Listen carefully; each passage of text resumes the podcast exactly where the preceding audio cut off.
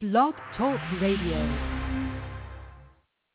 Behind the Velvet Ropes with Bob the Bouncer.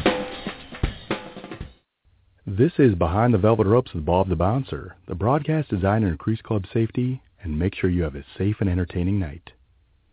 I'm going to throw something out there because I'm sure you've heard me bring it up in previous broadcasts, and you will hear me say it in future broadcasts. Bouncers in clubs can't go by hearsay.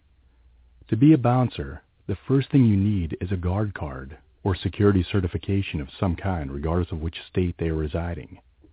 It doesn't matter if they are ex-cops, military, or some other job title that states they are fighting evil and making the world a better place.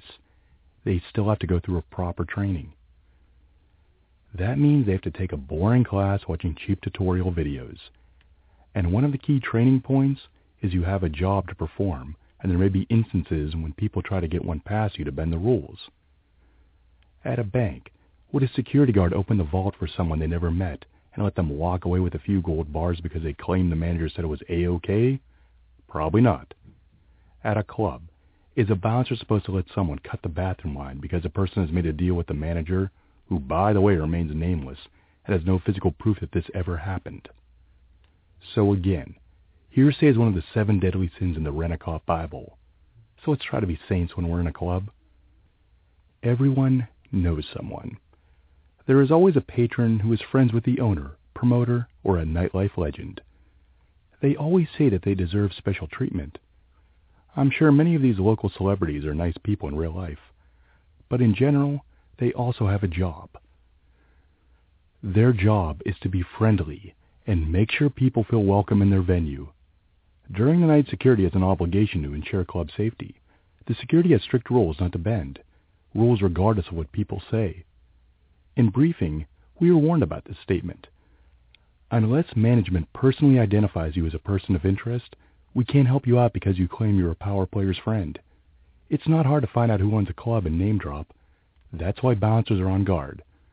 When someone tries to jump the line or go into a restricted area, or anything else out of the normal, and the reason is they know someone isn't going to fly.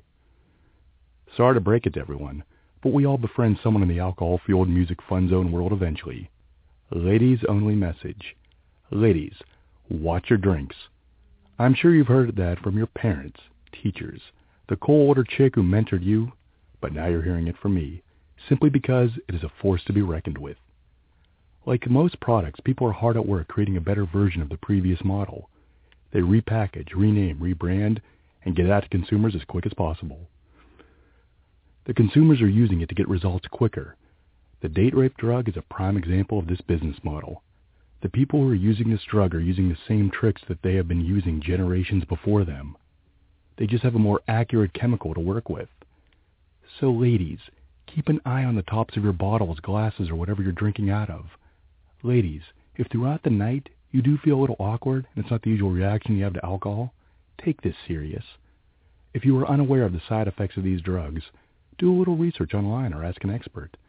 Tell a security or club staff immediately if things are just not right. If you can remember any details for later, big or small, that can help the situations in general. I know I sound like a broken record, but here it goes. Ladies, watch your drinks. I'm Bob the Bouncer, telling you to enjoy the night.